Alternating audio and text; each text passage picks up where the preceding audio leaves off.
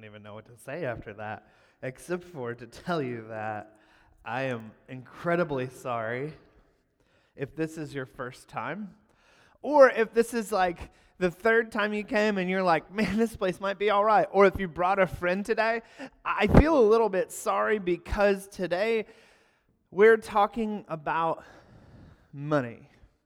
And it's like this weird thing, you know, like people say you shouldn't talk about politics, religion, or money. And like, I guess I've never heard any of that advice because that's all I do.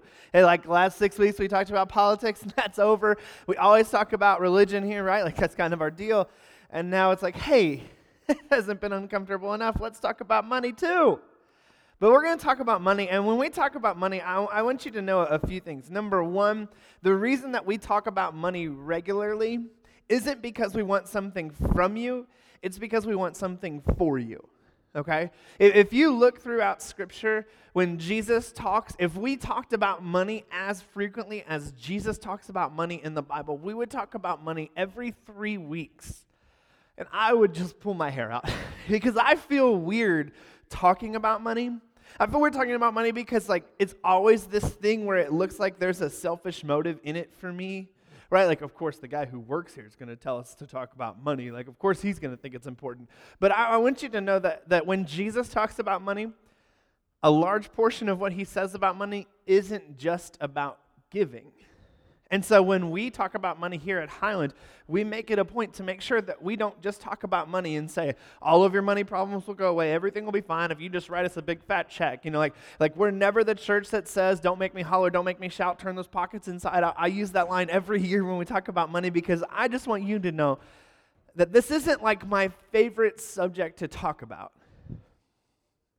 But the fact of the matter is, is that when Jesus talks about money, Jesus talks a lot about money, and he talks a lot about how we manage our money. And I think that if I were to take a, a survey of this room, and I were to ask you to kind of talk to me about your financial situation, I think to a T it would go something like this. Well, we get by. We probably could use a little more.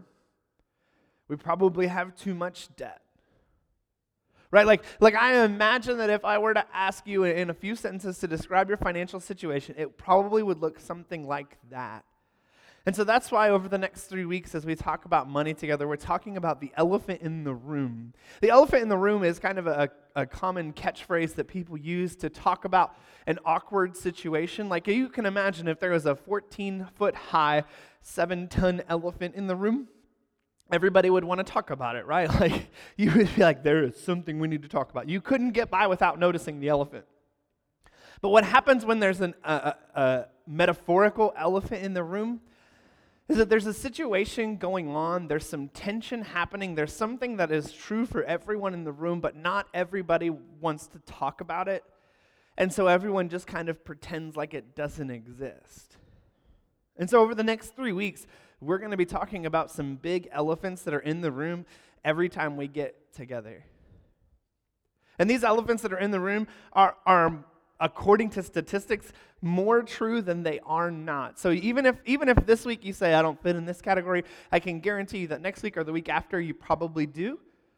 And so we're going to talk about some elephants that are in our room as far as the money and financial aspects of our lives lives go.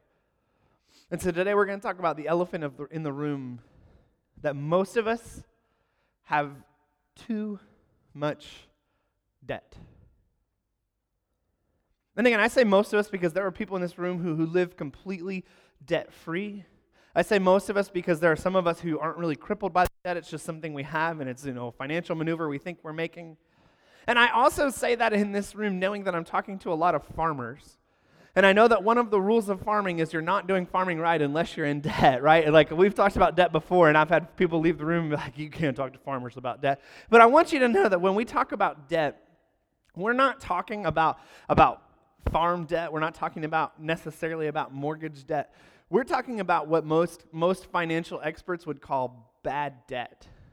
And what bad debt is, is things like credit cards what bad debt is, is, is things like high interest payments on car loans and, and, on unsecured loans. What, what most people consider bad debt are the kinds of things not that are leading you to a productive life, not that are a part of, of the way you, you manage and what you do, but it's the part of your life that probably wasn't some of your best decisions. Like, let's be honest. The payment you're carrying on that truck that you drive once a week just kind of to have driven it is probably bad debt. And the payment on the tractor that you support your family farm with, that's one thing. But the payment on, on the boat that you finance because you wanted to go on the river once, twice, three times a year isn't quite the same thing. And I know something about bad debt. I know about bad debt because I, I, I went to college. And when I was on my way to college, my dad said, I think one of the things you need to do is you need to open up a credit card in case of emergency. And I, I, thought he was right. I thought it'd be good. He said it'd be good to open the credit card in case you have an emergency, in case something comes up. And he said it also would be good to build up, to, to build up some credit so that when you get older, you'll have that credit establishment. Here's the weird thing that happens though when you go to college. And parents, if you have a student in college, you know this, or if you have a kid about to go to college next year, you'll know this too. Emergencies happen in college in the weirdest form. Emergencies take place in like, you know, everybody was hungry and nobody had any money for pizza. Like, like emergencies take place in the form of like, well, it was time for intramural basketball and I didn't have any tennis shoes anymore. Or well, you know, the, the girl the girl told me that she only thought that men who were worth it took her to nice places to eat, and so it was an emergency to try and take her on a date. You know, like, like whatever it is, these emergencies happen all of the time really, really quickly. And these emergencies came and they kept coming and they kept coming. And all of a sudden, I had like this this weird kind of pet that I just sort of like carried around with me sometimes. Where I was like, I've got a little bit of credit card debt. And, and the, and the part time income that I had wasn't really enough to make it work. You know, so I, so I figured out that I could just pay like the minimum payment and still use a little bit of the credit card and still use a little bit of my cash. And, and it kind of, you know, kept happening. And so I figured out really quickly that if you pay the minimum payment, but you keep using it, eventually you get to what's called max out. And the emergencies kept coming in the forms of like, you know, burritos and, and skyline and, and, and, and t-shirts and like these emergencies kept happening and kept happening. And so I, I'm, I'm figuring out really quickly that the, as my credit card debt builds, it just kind of keeps staying with me a little more and a little more. And, and I'm just carrying it with me like it's not that bad, you know? It's, it's heavy, but it works. And so I just keep carrying it and carrying it and carrying it. And it's, it's bothering me, but, but I still have one hand free to do what I need to. You know, like, like things are good. And then my credit card gets maxed out. And, and for the last time, I call the bank and say, Can you extend my credit limit? And they say, We've done that several times already. Not going to do it this time. So I start to get a little desperate because now it's going to be harder to go out to eat. It's going to be harder to pay for the things that I'm used to paying for. So I go to a different bank and ask them for a credit card, and they see my credit history and they go, "Sure." So now all of a sudden I've got I've got these two pets that I'm carrying around with me. And the one helps me to pay off the other, but it, it doesn't really release the burden any because I just keep trading it from one hand to the other. And I just keep moving and doing it and trading and, and changing. And so college graduation comes and I get a job. And I realize that at this job as a youth minister, I need a computer. And, I, and the, the old desktop that I have, it's not really as nice as it could be. And so I decide to go to one of those places where they sell computers and I say, Can I put this on a, on a payment plan? And so now all of a sudden, I have credit cards that are more than maxed out and I have this payment on a computer, and I've got a cell phone bill to pay, and I just kind of start carrying these chains with me everywhere I go. And I'll never forget, it wasn't long after I graduated college, I, I met a girl. And after a while, I realized that this girl was the kind of girl I wanted to spend more time with. And so we got to talking and talking and talking. And as things got more serious and as weeks and months went down the road, I, I, we started talking about the kind of things that adults talk about to each other. And we are talking about getting married. And we started talking about living life together. And, and Whitney told me, she said, I've got a lot of money in savings, so we have a great cushion to start. And I looked at her, I said, Good. And she said, Do you have money in savings? And I said, Is a savings account a real thing? I thought that was just like in the movies. And so, through some conversations, it came to find out that Whitney came to find out that not only did I not have savings, but I was still carrying this, this burden of debt. and I had it managed, right? It wasn't, it wasn't all that terrible. There just wasn't a ton of wiggle room for me. And she looked at me one day and said, If we're going to get married, I'm not paying that debt. She said, You have to pay that, or I won't marry you. And it might be the worst words she ever said. She should have probably just said at that moment, see you later. but she stuck with me. And over the course of several months, I, I, kind of went through what maybe for some of you it's time for you to go through.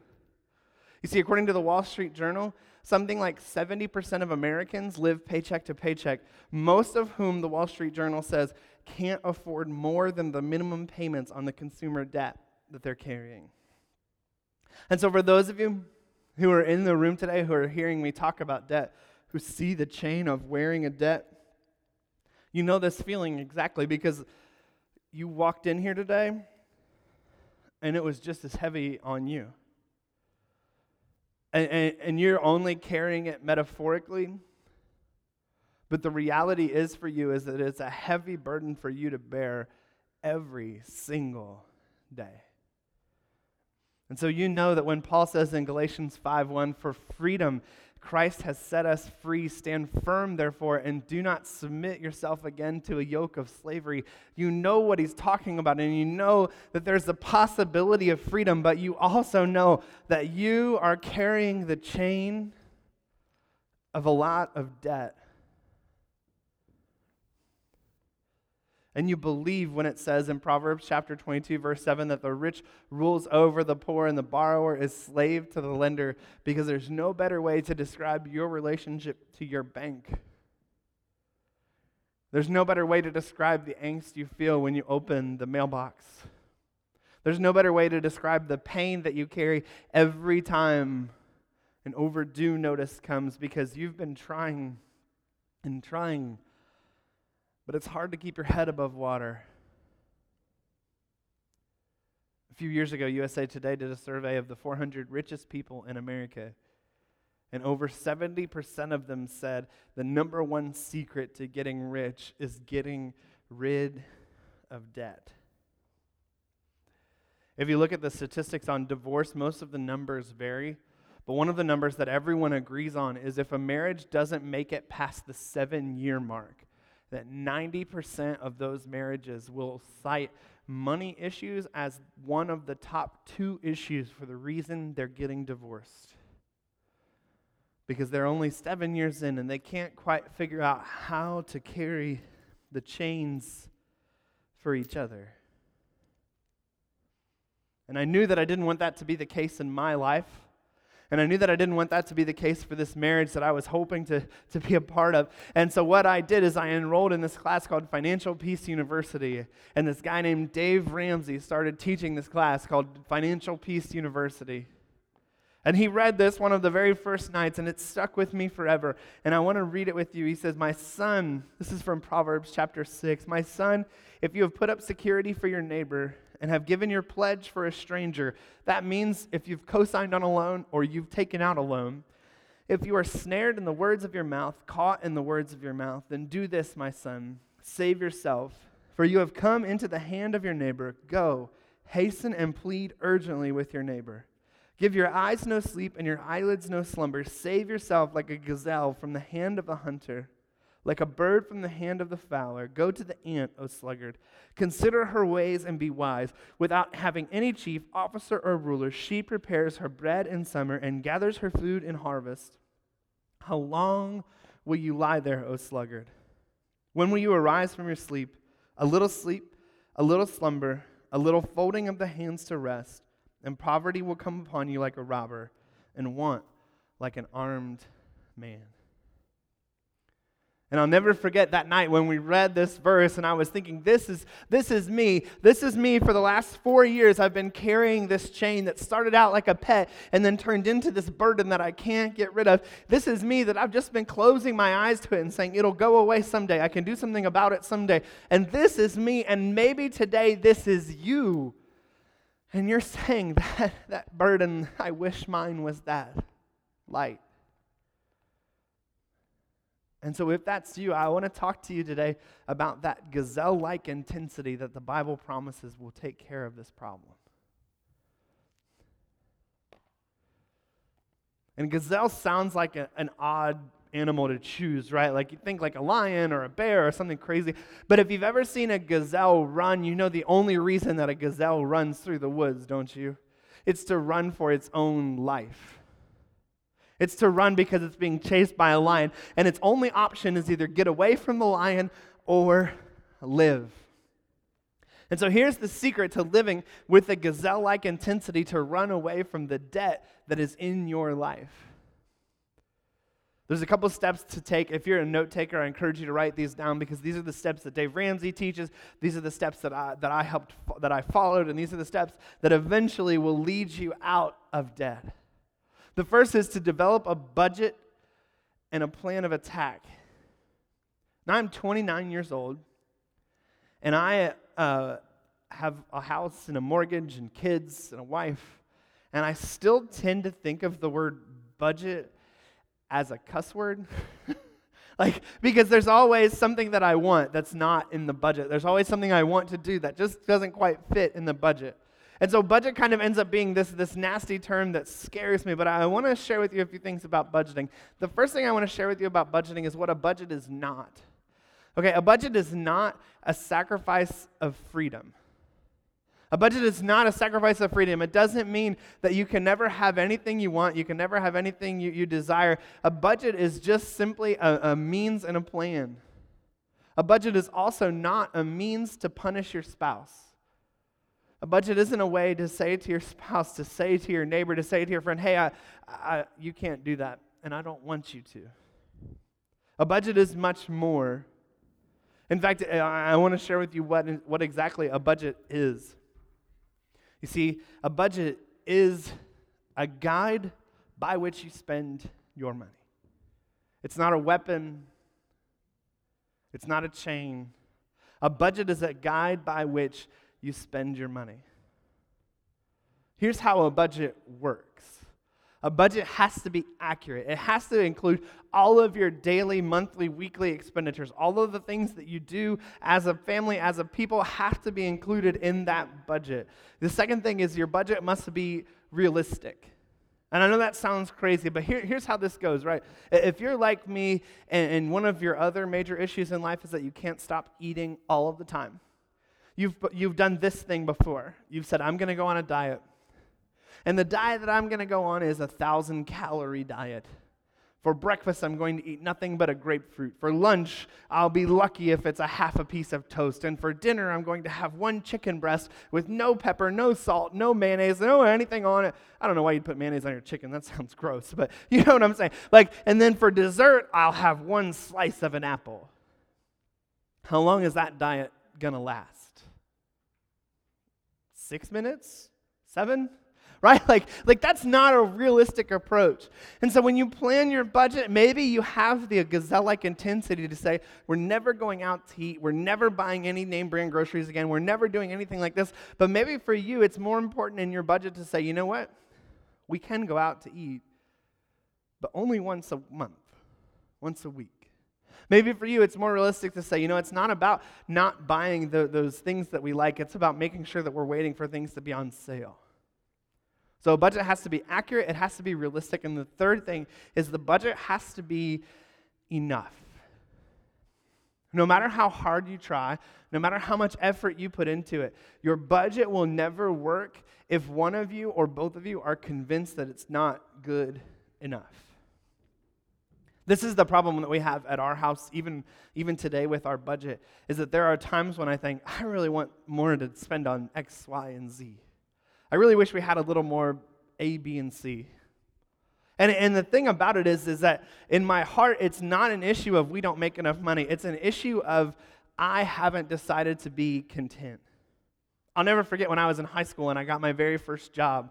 And my dad said, Now, how much of that are you going to put in savings? And I said, Dad, when I'm old like you, I'll start putting money in my savings account. And he told me, He said, If you don't start saving now, you never will. Larry Burkett is a financial advisor, and Larry Burkett uh, tells the story of uh, he had three couples in one day come to his house to, to be counseled financially. And the first couple came to his house and they made $25,000 on the year. They were in debt, they were uncomfortable, they couldn't manage it. And he gave them several books on budgeting, and he said, I want you guys to know this money, this amount is livable if you do it right. And they said, There's no way, not a chance. We couldn't live on $25,000. He said, We need something else. And he said, I'm telling you, if you plan your budget, you can do it. And so later that day, they left. And a few hours later, the next couple came, and the next couple was making $50,000 a year. And Burkett looked at them and he said, I'm telling you, you can manage a budget of $50,000. You can make a plan. You can live life on $50,000 a year. It's a manageable thing to do. You need to read these books. You need to follow this plan. You need to, you need to have this budget. And the couple left and said, We can't live on $50,000 a year. And the third couple came in later that afternoon and they were making $75,000 a year. And he said, I'm telling you, you can live on 75,000. It's not that hard. It's not that bad. You need to come up with a plan. You need to come up with a budget. Everything will be just fine. And they walked out and said, No one can live on $75,000 a year. And Burkett said, I, he said, I'll never forget realizing that the first two families would have been more than happy with the 75,000, but the idea is they really wouldn't have because when they got to the point where they were making the 75, the 75 wouldn't have been enough. And Burkett says this he says, More money is not the answer, more discipline is. Until people decide to live on what they already make, more money will not help. In fact, Solomon says the same thing in Ecclesiastes chapter 5. He says, He who loves money will not be satisfied with money, nor he who loves wealth with his income. This also is vanity. And so this is the second thing that you need to do is you need to decide that what you have and what you make is enough. And then you need to take step 2 and that's get frugal. You can pay off the, the debt you already have. You can live on the income you're already making if you decide to really trim and cut expenses. I mean, we're talking for some of you, it might be the kind of desperation where you have to drop the smartphone and go back down to a flip phone. For some of you, it might mean the ultimate curse and not getting to go to Pasquale's for lunch anymore. Like, whatever that is for you, there are ways and there are places and there are spots for you to cut in the budget. There are things you can sell, there are payments you can drop, there are things you can get rid of. You can get so good at selling things that your kids change your your dog's name to eBay, and your kids think that if they don't act right, they're probably going to be next, right? like, like they can think it's going to happen happen to them too. But you can get frugal and start making an impact. The third thing you do then is you set aside $1,000 for emergencies. And I know that saving $1,000 might seem crazy to you. But if you're starting to get frugal, if you're starting, if you're starting to, to, to make an impact, if you're starting to save like you know you can and budget like you know you can, then all of a sudden that thousand dollars will build. So then the next time an emergency comes, then the next time the car breaks down, then the next time the refrigerator's on the fritz, the next time a kid has an emergency room visit, you don't have to pull out a credit card. You don't have to wonder where the money's coming from. You can just simply say, We're ready. The emergency fund is there. And so here we are. We're three steps into this process, and we're still holding on to this massive debt. We're still being burdened by these chains that we're carrying. But here's the thing if you start attacking your budget, if you start living financially with a gazelle like intensity, if you start saying, we're not going to live this way anymore, then all of a sudden what happens is you start paying down the debt. And it starts just kind of going away. And you get to this point when you're just holding on to the smallest bit there at the end. And eventually, when you've paid down the debt, start to realize the freedom. And you start to realize that you're not captive anymore. And it takes time. It takes motivation, it takes focus, it takes energy, it takes intensity that you might not be sure you can do. But I can promise you this is that there is no freedom like the freedom of knowing the day, the moment when you pay that last payment because I've been there. And you make that last check and you click that last click and you realize I have no more payments. I'm debt free. And then when the elephant in the room comes up and everybody else tells you about how they're struggling financially, when the elephant in the room happens and you realize that everybody else is living paycheck to paycheck, but you have a budget and you have a plan and you've told every dollar where to go, you realize that you don't carry that bondage anymore. And I'm telling you, it's a freedom like you've never experienced. It's the kind of freedom that Jesus came for in the first place. One of the first things that Jesus does publicly is he goes to the temple and, and, he reads this verse to the people at the temple and he says he has come to preach the good news to the captives to preach freedom for the bondage to preach release from the slave. And he says this verse is being fulfilled today. You see the promise that jesus came to make is the promise of freedom freedom from the bondage of debt freedom from the bondage of, of hatred, freedom from the bondage of the sin and the shame and the guilt that are weighing you down today. Jesus came to preach that freedom, and he not only came to preach that freedom, but he came to give you that freedom. And he gave you that freedom not through a, a, a genie granting a wish, not through the wave of a magic wand, but he gave that freedom through the hope that he promises in eternal life. And the hope that he promises us in eternal life is the one that he gave us on the cross. And so, here in just a few moments, we're going to celebrate that hope that he gave on the cross.